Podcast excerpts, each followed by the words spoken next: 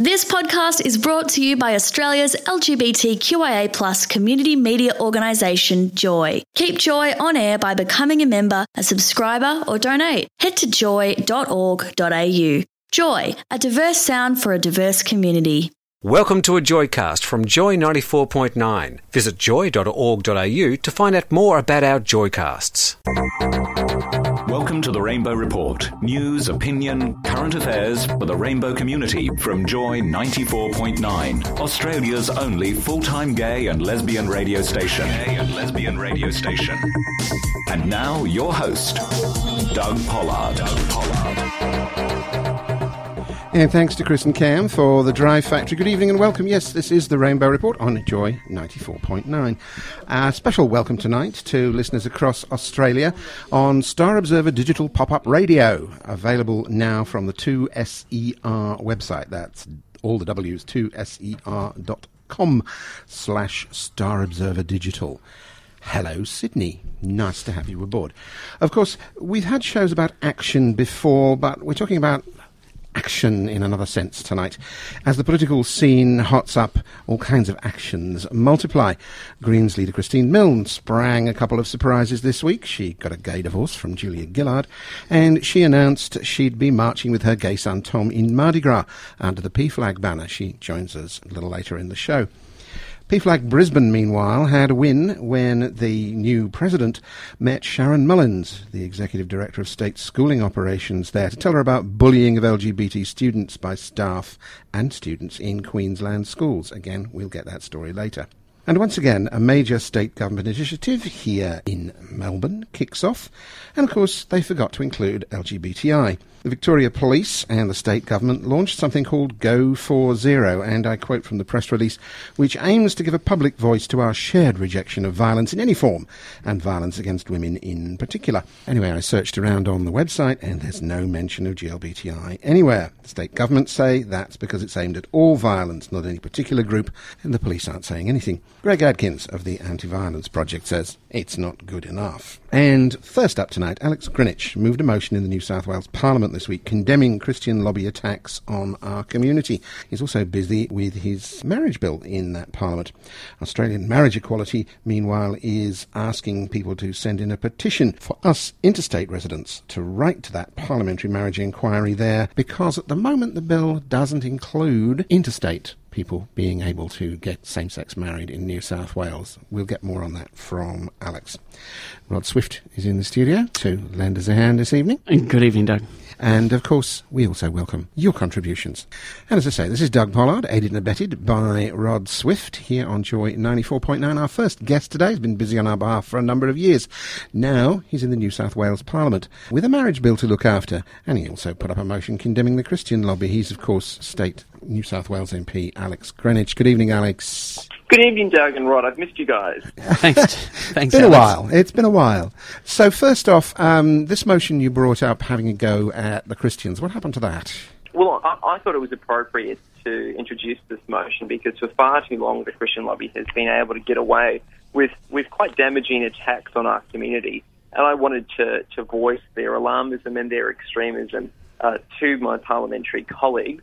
Uh, when a vote on my motion will be, I'm not 100% sure. But what I do know is that a number of coalition MPs have come into my office and expressed support for it um, and expressed concern that there is a group purporting to represent Christians uh, who engage in this such such extreme and alarming language directed at our community. Yes, and of course they don't represent all Christians, and this is something we must always bear in mind. We're not we're not against Christians, only certain Christians, or certain, shall we put air quotes around the word Christians in this case?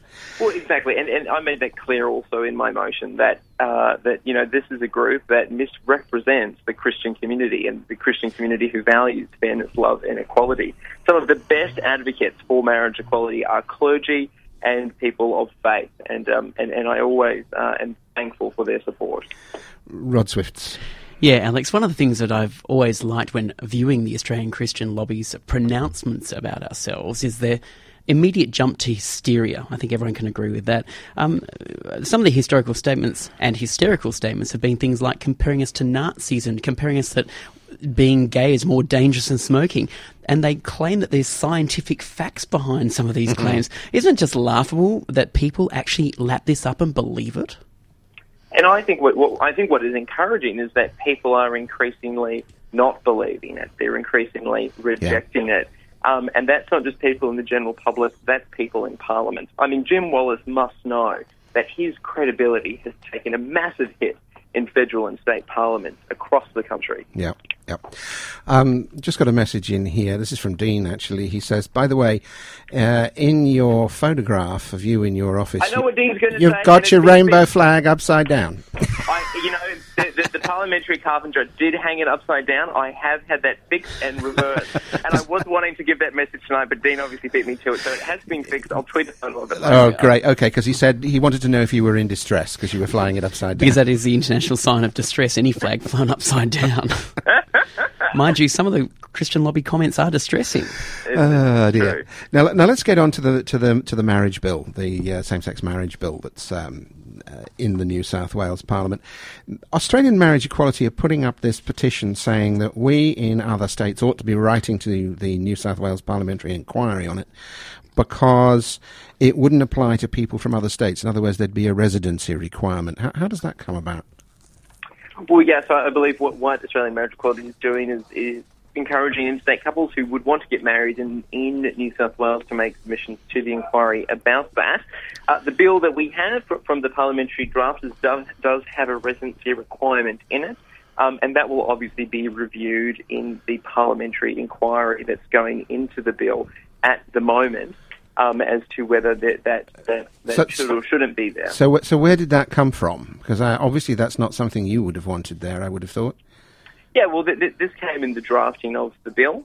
Um, it was there um, with, uh, I believe, a thought that it actually makes the, the bill, or it could make the bill uh, constitutionally stronger, particularly when it comes to the dissolution of property. Um, and should a should a couple, should someone, you know, the ability to, to dissolve your relationship if you're not from New South Wales. Um, and there were there are a number of questions around that, which I hope which will be thrashed out and, and explored during the inquiry. Yeah, because we've heard lots of talk back and forth about whether a state-based marriage bill would be valid or not. I suppose if it was confined to residents, that that might be an attempt to kind of short-circuit any of those questions. Well, I, I think whether or not that's the case, we just need to find that out, and the inquiry allows that opportunity to, to, to occur. It'd be very sad if it stays in there. I mean, think of all those Harbour Bridge weddings that then will not happen. You Well, know. exactly. You know, I, I, I, I'm obviously someone who married overseas, so I would, I would love um, everybody to be able to come to Sydney and, and get married. It's a wonderful electorate. They have a great member. Um, and, um, however, you know, the main thing is getting the bill through both houses of parliament, uh, and to do that and, and to have it withhold a High Court challenge, should a residency requirement need to be in there, then then obviously I support that. Ideally, you know, I, I would prefer it's not. But we Yeah. just have to see how this all plays out. Rod. Um, and this is only a question for you about a technical uh, nature of that residency requirement, Alex. But um, and I haven't seen the bill, and I've only seen some media reports. Uh, but does the resi- requ- residency requirement require both people to be residents of New South Wales, or merely just one person? Because that could I- also I- be an interesting question. Yeah, it, is just one person. Yeah, and of course the other question is there's so many border locations, for example, Queanbeyan in New South Wales and, and say Albury Wodonga, where you got and, and of course bordering on Queensland too, uh, where you've got people that live literally one side of the street is another state. Um, You know, have those sort of situations uh, taken where people might think, oh well, we'll just move into state for a couple of days slash weeks slash months to get get access to this law. Yeah, well, there's, there's that process of being considered ordinarily a, a resident. Um, but again, you know, the inquiry will thrash out all these issues. Yeah. I, I just wanted to ask you something completely out, out of this particular um, sphere and just ask you in general. You, you've had time now, you've been in Parliament a little while, you've had time to get your feet under the table, so to speak. How are you finding being an MP? Is it a frustrating business or are you enjoying it? You know, is it, is it what you expected? What's the dark side like? Is that what your question is? Yeah, something like that. uh, you know, it, it's, it's actually a wonderful opportunity I have. I mean, during my time uh, as national convener of Australian Marriage Equality, I really fell in love with advocacy and campaigning. Uh, and now I get to continue to do that on marriage equality as a state member. but also get to do that on other issues that are important to me, like protecting public housing. Tonight I'm at a, a meeting to protect public housing in Millers Point, but also my concerns around the environment um, and a number of other areas of legislation which are concerning in New South Wales, like uh, like hunting in National Parks, for example. So it's basically stretching you, if I can say, if I put it like that. You're having to get your head around an awful lot of new things.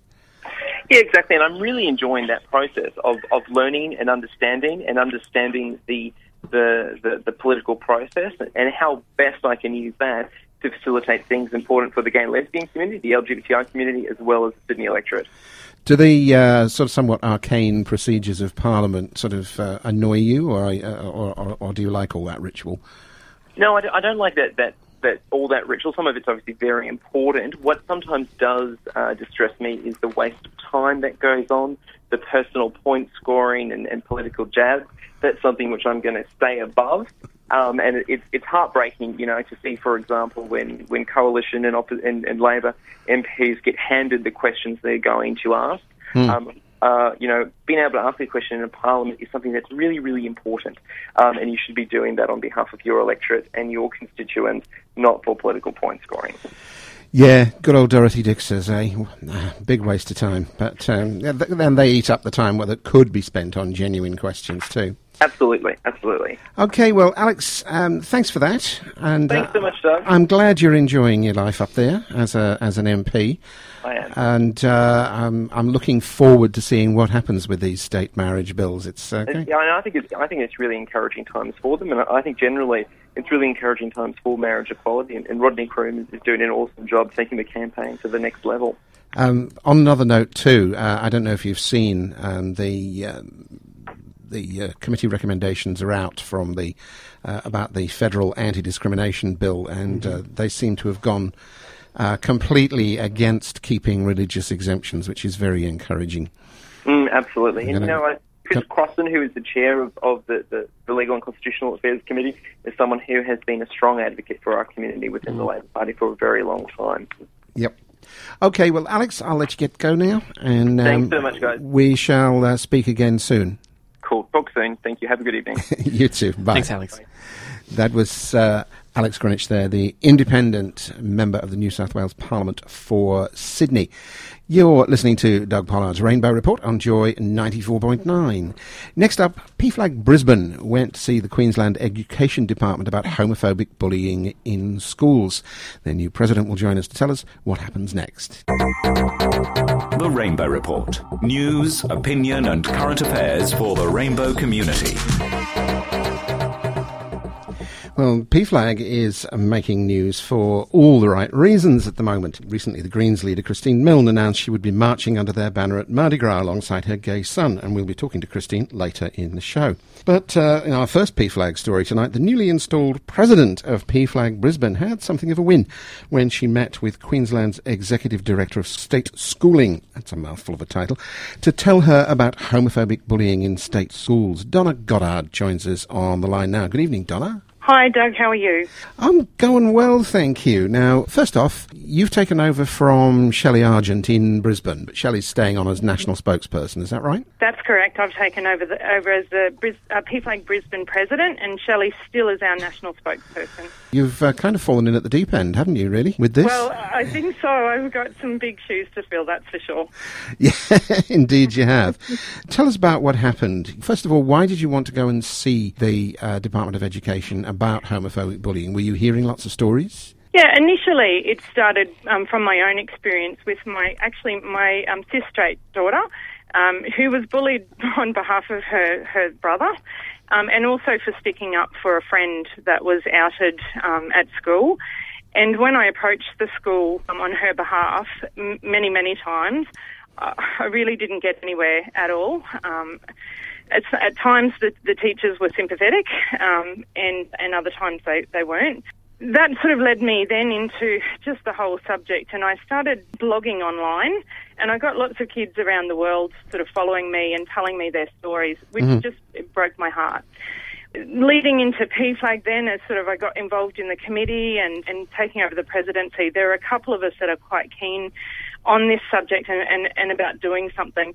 We were then approached by a PFLAG member who had a specific example of her daughter um, in a religious school here in Queensland, and um, she was going through sort of the whole anti-discrimination piece with them. So we all together and decided we would approach the Department of Education to see what, what we could change.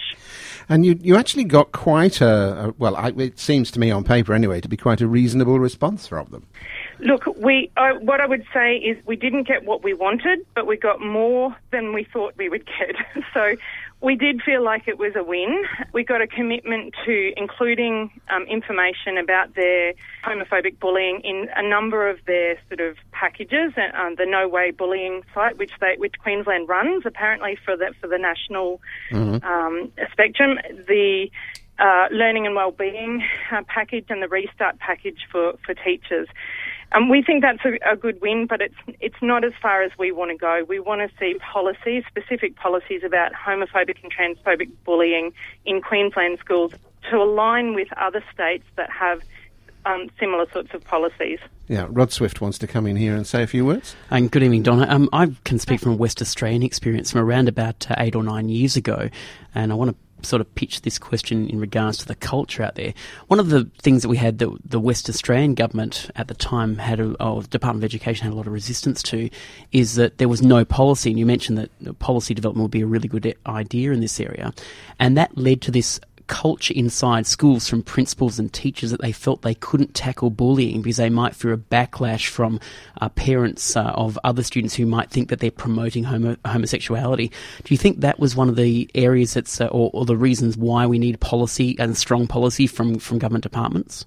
Absolutely. Um, in my experience with the teachers that I spoke to, uh, what, some of their concerns were a uh, the comments that I got were a we're not trained to deal with this. Mm-hmm. We don't know how to respond to this. Um, and and in sort of confidential conversations with some of the principals and teachers that I spoke to, they more or less said to me that they were concerned about backlash from the PNC and specifically that some of the children involved in my case were uh, leaders of the PNC.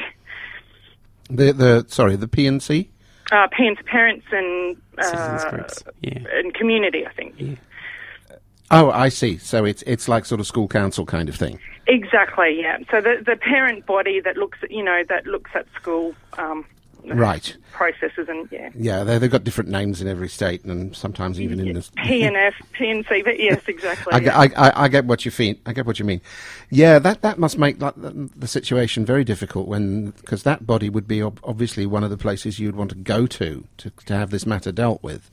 Absolutely. And uh, and I was sort of more or less encouraged not to do that that's very dispiriting Anyway, but the rest of the story is pretty good. Uh, James has messaged in. He says he loves these good news stories when things get done. PFLAG is one of the key reasons we've done well in uh, increasing our rights, and I think that's that's very true. Now, the um, the other thing that uh, this lady you spoke to, Mrs. Mullins, I think her name was, she said she would talk to the Human Resources Department in the Department of Education um, about ensuring teachers don't bully students for any reason. You had instances of teachers actually doing the bullying. We we did. Um, we had instances and examples that we gave to the Department of Education. Um, in some cases, they were uh, religious schools, um, so or private schools, uh, which they pointed out, and quite rightly so, that they don't have um, control over. But we feel like if the Department of Education at a state level is making these changes, it puts a lot more pressure on the private schools. In addition to that, we also had specific examples um, in a state scenario, and, and one person, one young person um, in her story to me specifically said the line, something along the lines of, although I got bullied by my peers, it was the, it was the bullying from teachers that truly impacted my life. Sure. And I think that, that that comment stirred some emotion in them, and they started to and and really started to understand that teachers are not just uh, are sometimes part of the problem.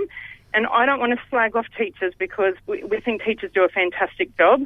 What we want is the teachers to be trained and, and so that they can respond appropriately and they know what to say and what to do in these um, when these kinds of uh, bullying things happen. Yeah. Now th- that's that sounds like one of the encouraging things that came out of this was then that you're going to set up a working group. Um, along with other Queensland organisations to develop some of this material to train teachers. Absolutely. We, um, Open Doors are already working in this sort of space here in Queensland. They're a youth service provider for LGBT youth here, the only one in Queensland. They're doing a fantastic job and they already do provide in service um, training for teachers. However, it's on a school by school basis and they sort of get in like through the school nurses and that sort of thing. So it's not you know, it's not pushed out globally. It's, it depends on whether it's left up to each individual school to, to, to act as they see fit. And we don't think that that's, that's good enough. We want to see it across the board and we want to see it pushed out from the Department of Education. Yeah, Rod. Uh, so I was going to say, in summary, Donna, you'd, you'd think that the, the best way forward here is to empower school teachers and principals so that if they take action against bullying and, and help stop that pressure cooker environment for our kids in schools, that they're going to be backed up by the department, that they're not going to be, you know, crossing a line or feel that they might need to fear their particular behaviours. You think that's a real key element of making sure this problem goes away is by empowering teachers and principals to say enough is enough, here's a line in the sand, that bullying is wrong? Absolutely. And we feel like the way to empower those teachers is through in service mm. training and education, and also through policies pushed out from the Department of Education. Yeah, because w- there's been a problem down here in the past in, in Victoria where. Um, you know, we've been trying to get anti-bullying programs into a lot of the schools here, and the reaction in a lot of cases from some schools originally, at any, at any rate, was, "But we don't have any gay pupils." The vacuum, yeah. You know, and well, the reason you don't have any, you do, but they don't, don't tell you because they get bullied if they come out. Absolutely. And in some cases, um, the thing, one of the examples that I had was actually from a young, um, young chap that hadn't come out, um, but but the students were were sort of suggesting that he was gay, and you know, and he had a, a lot of uh, a lot of trouble with that sort of thing. And uh, you know, who I don't know, I, I I don't know. He certainly hadn't come out as gay, so it's yeah. not just necessarily the LGBT kids. It, it's also people like my daughter and and other kids, and even children of gay parents and those sort of things. It, it affects a wider range of people than mm. than perhaps is widely understood. Yes, and of course it also affects children who are thought to be gay, even if they're not. I mean, if exactly if they get a reputation as, and that's that's probably even harder to deal with for them. And in some of those cases, they may just be struggling with the whole internal homophobia that they're going through themselves. Um, and, and, and they're struggling with it themselves. And so having that bullying happening at that particular moment in time is not good for them if they are sort of, you know, heading down or if, if, if their um, sexuality is sort of uh, questioning along those lines. So. Yeah, yeah, and and of course we've we've all heard stories of the kids who are so afraid of being thought to be gay that they turn into bullies themselves. Mm-hmm. Absolutely, and and also I have spoken to people that have said to me. I went in and apologised. To, you know, I came, I ended up coming out as gay five years later after I bullied this person, and I've gone back and apologised to them. And all I can say is I'm sorry, but I know what damage I did to them, mm. and that's that's really sad. It, it, it is, it is. So you're going to keep a close eye on what the Department of Education do now, presumably, to make sure that they follow through on this. Absolutely, and we are keen to get a focus group going, and we have had um, a number of people interested in that. So uh, we'll we'll get that going and get a combined voice, and I think it's important to do that because uh, if we're all trying to sort of speak uh, individually, I don't think it's as powerful. No, it's never as powerful where there's only one voice. You've got to have everybody in there. You've got yeah. to have everybody in there. Well, it sounds like you've really sort of got your feet under the table in very short order there, and it sounds like you're making an impact already. So, congratulations on that. Thank you so much. I hope so. Um, how many people have you got in your in PFLAG Brisbane now? Because it's always been a pretty active group, isn't it? We are we are quite an active group, and um, and that has been for some time now. It's it's a little bit hard with membership because people sort of come and go. I think we have somewhere around seventy people on, our list at the moment. Um, our meetings may be anywhere from ten to fifteen people up to sort of twenty five or thirty. Yeah. That's yeah. pretty good. That's pretty good. Well, long may you reign. And uh, as I say, I think I think you are filling the shoes very nicely. Donna, thank you for joining us tonight. I appreciate it very much. Thank you. You're welcome. That's uh, Donna Goddard there. She's the new president of PFLAG Brisbane with some good news there. She's managing to get the Department of Education in Queensland into line already. You're listening to the Rainbow Report on Joy 94.9. My name's Doug Pollard, assisted tonight by Rod Swift. The Rainbow Report news, opinion, and current affairs for the rainbow community. Before we go to our next guest, a lovely message coming from Mun Chow. He says, I'm new in Melbourne studying. He's found joy. I'm so glad I'm here in Cambodia. It's not safe being gay. Thank you, Joy. Well, that's always very good to hear. Now, my next guest has uh, hardly been out of the news since she announced uh, what I've been jokingly calling Australia's first same-sex divorce. A political divorce, that is. Christine Milne, leader of the Green Party, has broken up with Prime Minister Julia Gillard, and she joins us on the line now. Good evening, Christine. Good evening. And welcome to the show. Thank you.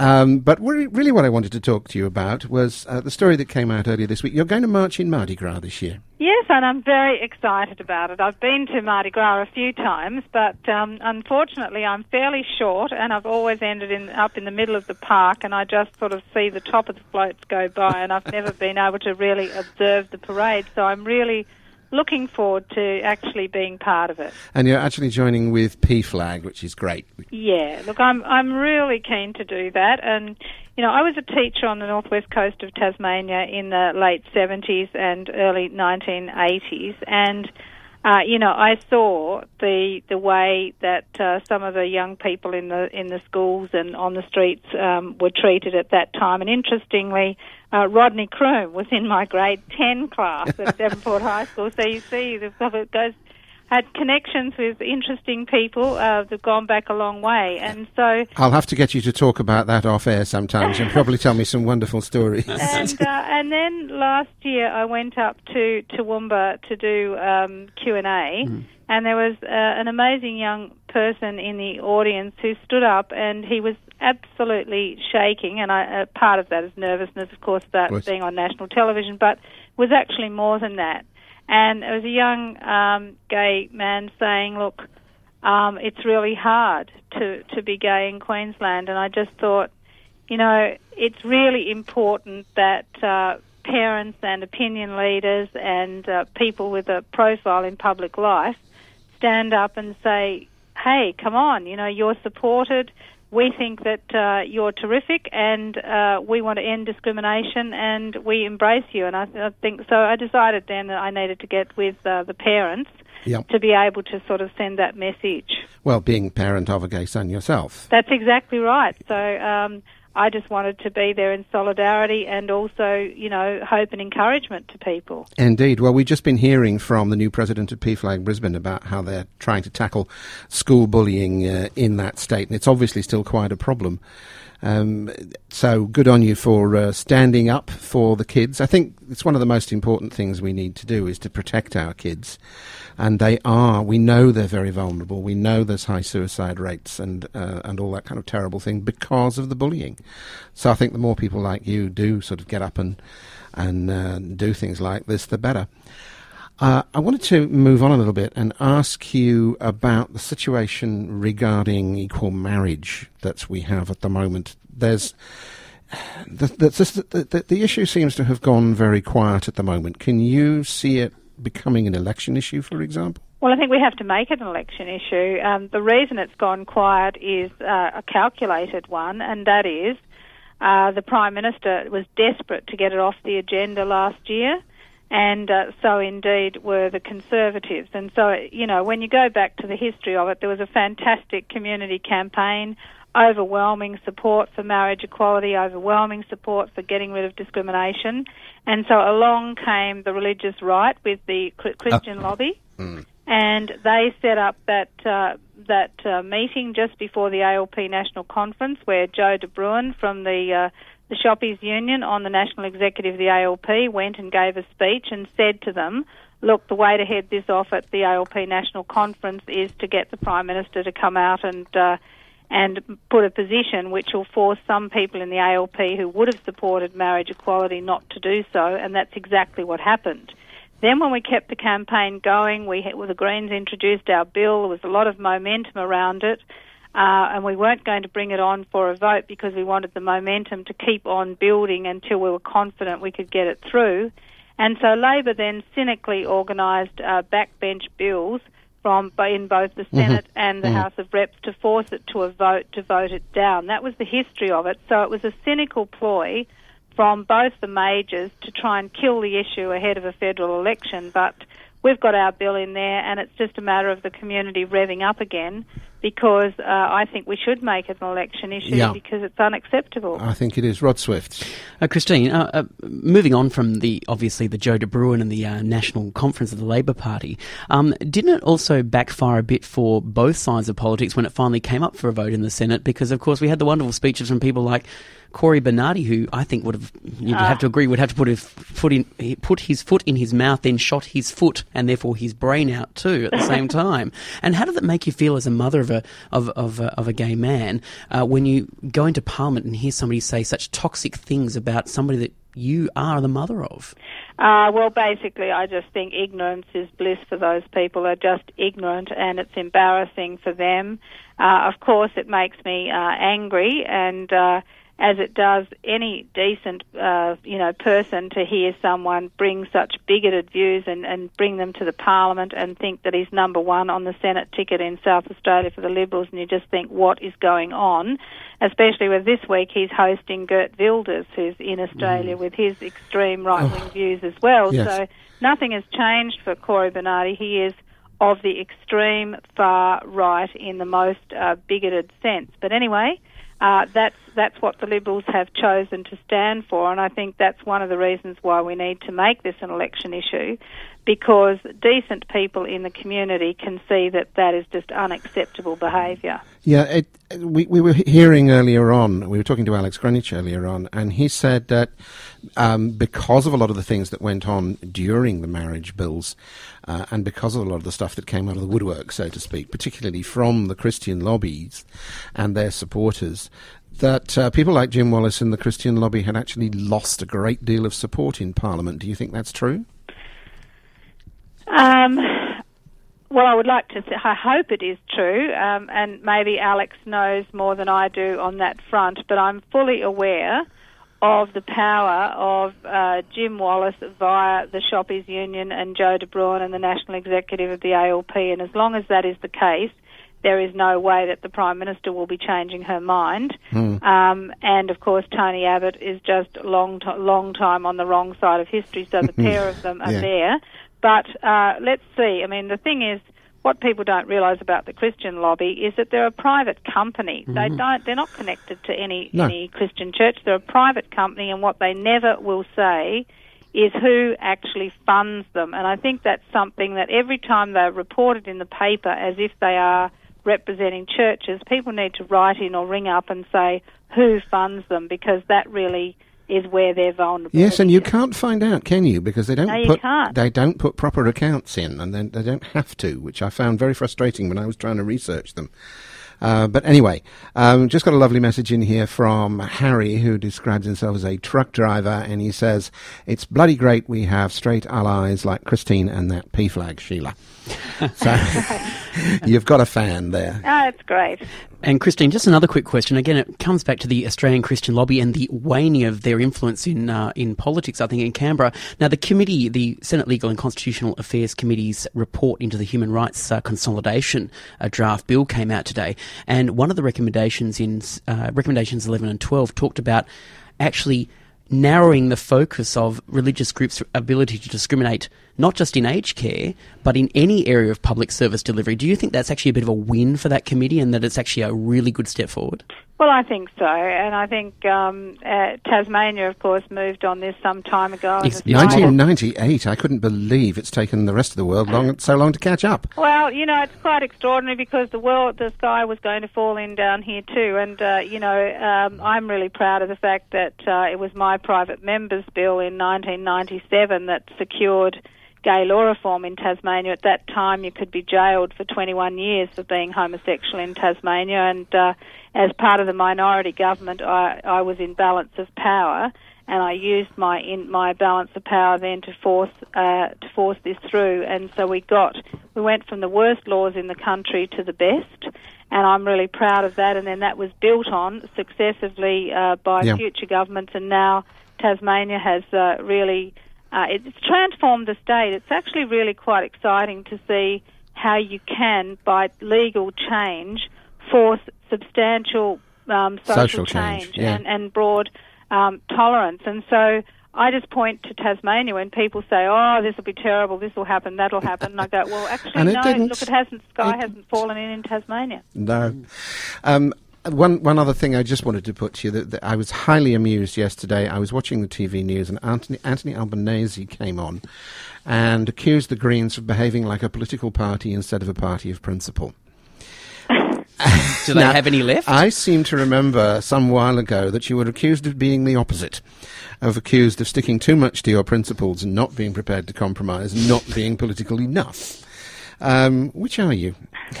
Well, let me tell you, I'm a I'm a par- I belong to a party of principles, and I'll stand up for them, and that's what they can't stand. I can tell you, they absolutely the Labor Party hates it because actually, when we stand up and, and take a stand, they know that that's actually what they would quite like to have done themselves, but they don't have the courage to do it anymore because they they keep going on their polling, and they'll think they'll lose votes here or lose votes there.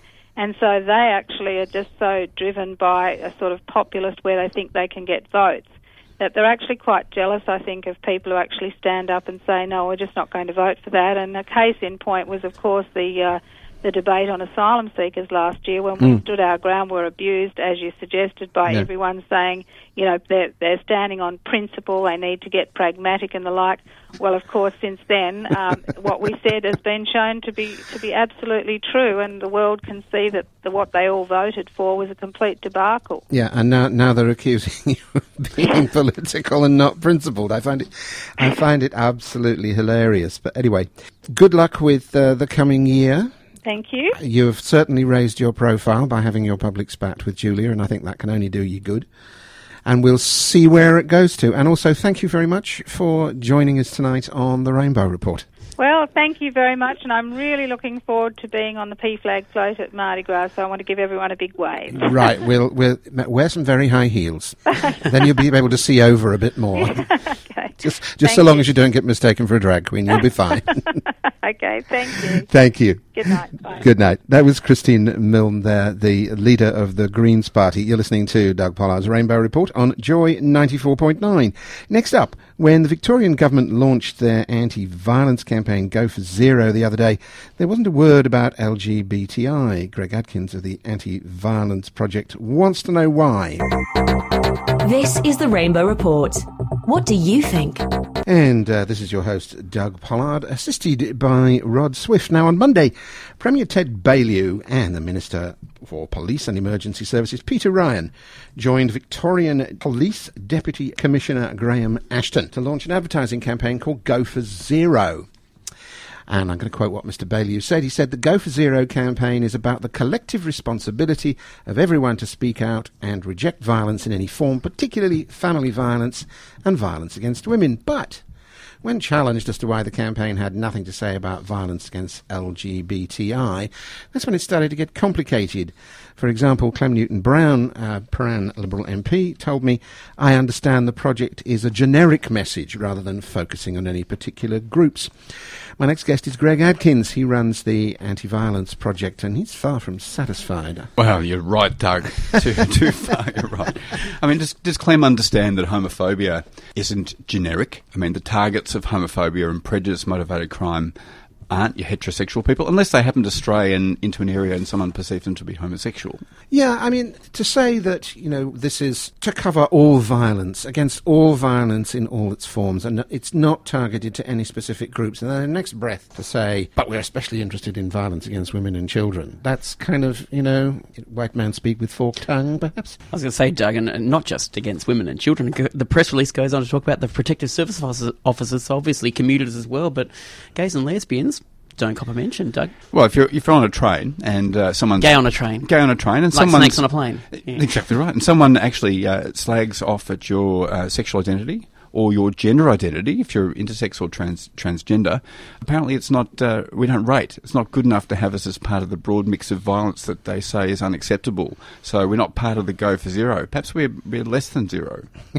I'm not sure. Well, it's it's uh, they seem to be running for cover on this one because I did try and get a government spokesperson to come on and talk about it, and I was told that Peter Ryan's travelling and Mary Wooldridge is unavailable because she's at another event this evening, and nobody mentioned where Ted Was. And in the next breath, I was told that as this was a police venture and not a government venture, I should perhaps get a police spokesperson. Two calls to police media and no response, and they say it's up to the police. The one they should invite is actually the retired Justice Geoffrey Eames that did a wide-ranging report into um, homophobic violence, prejudice motivated crime in the state, and it's still sitting on the minister's desk. It's now two years into government. Um, I think it's cart before the horse. Had they digested and actually processed Geoffrey Eames' report, then maybe um, Go for Zero might have included homophobic harassment and prejudice motivated crime. I was going to say, while it's sitting on the minister's desk, it sounds like Go for Zero means Go for Zero response to that report. Very good, Rod. In fact, I know, I'm very, it. very astute Now, today. now we have, we've got to say, Clem Newton Brown, and I've, I'll give them plaudits. Clem Newton Brown and Mary Wooldridge are two of the more progressive forces in the state government, and, and a pat on the back to both of you for that. But that means, you know, I, I think they get it. I think Clem gets it. I think Mary gets it. But if they get it, they're not being heard within their own government. No, And that's a worry. Is it because the bank backbench doesn't get it? The party room doesn't get it? No, I think it's the, I think it's that they belong to what you might call the wet wing of the Liberal Party, and they mm. are pretty much on the outs. They get the soft ministries like you know health and women and those sort of things. Consumer affairs. They're not really considered important in the overall scheme of things within the government. But if, if they get it, the opposition hasn't had any training or doesn't have to um, be goaded into progressive policies around prejudice motivated crime and homophobic harassment. har- harassment. They organically connect to our community and get it. I mean, I'm sure Clem and Mary do, but what about the rest of the government? Well, it's not. It's not just the Baillieu government as well. I mean, we have the same problem with with every time with every government. I think, which is that unless we kick and scream and shout, they kind of forget to include us in the agenda. We have to keep making noise and say, "Excuse me, we're here.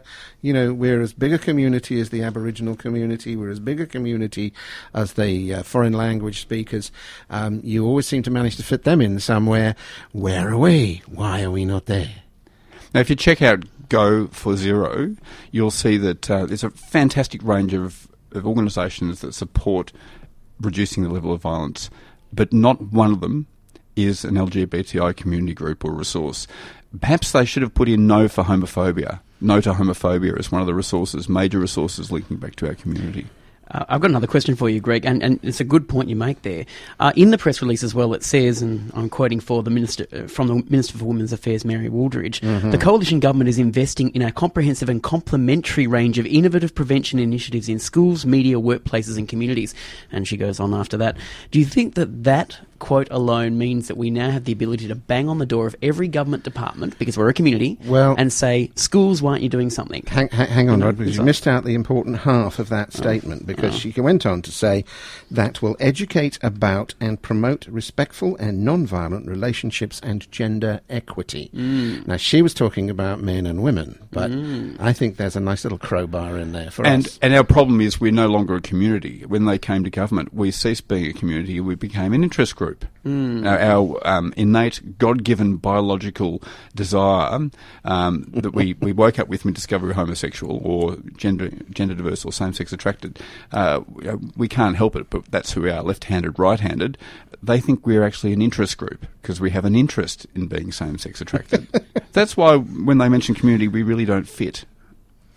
Well, I mean, we, we don't fit in the federal government either. I mean, you, I've been banging on the door for ages saying, you know, why do we have a whole of government social inclusion ministry in the federal government and it doesn't include anything LGBTI? It just doesn't appear. You know, again, it's this whole bang on the door thing. Uh, going back to this press release, it says um, the coalition government is providing strong leadership and a coordinated and integrated approach to tackling this issue. However, as the action plan states, everyone has a responsibility to act. Now, we in the LGBTI community, particularly gay men, uh, around violence from the community to us, and lesbians, I suppose, with interrelationship violence, we tend not to stand up and report it. Seven out of ten people don't report the violence they experience in the gay and lesbian community. Seven out of ten.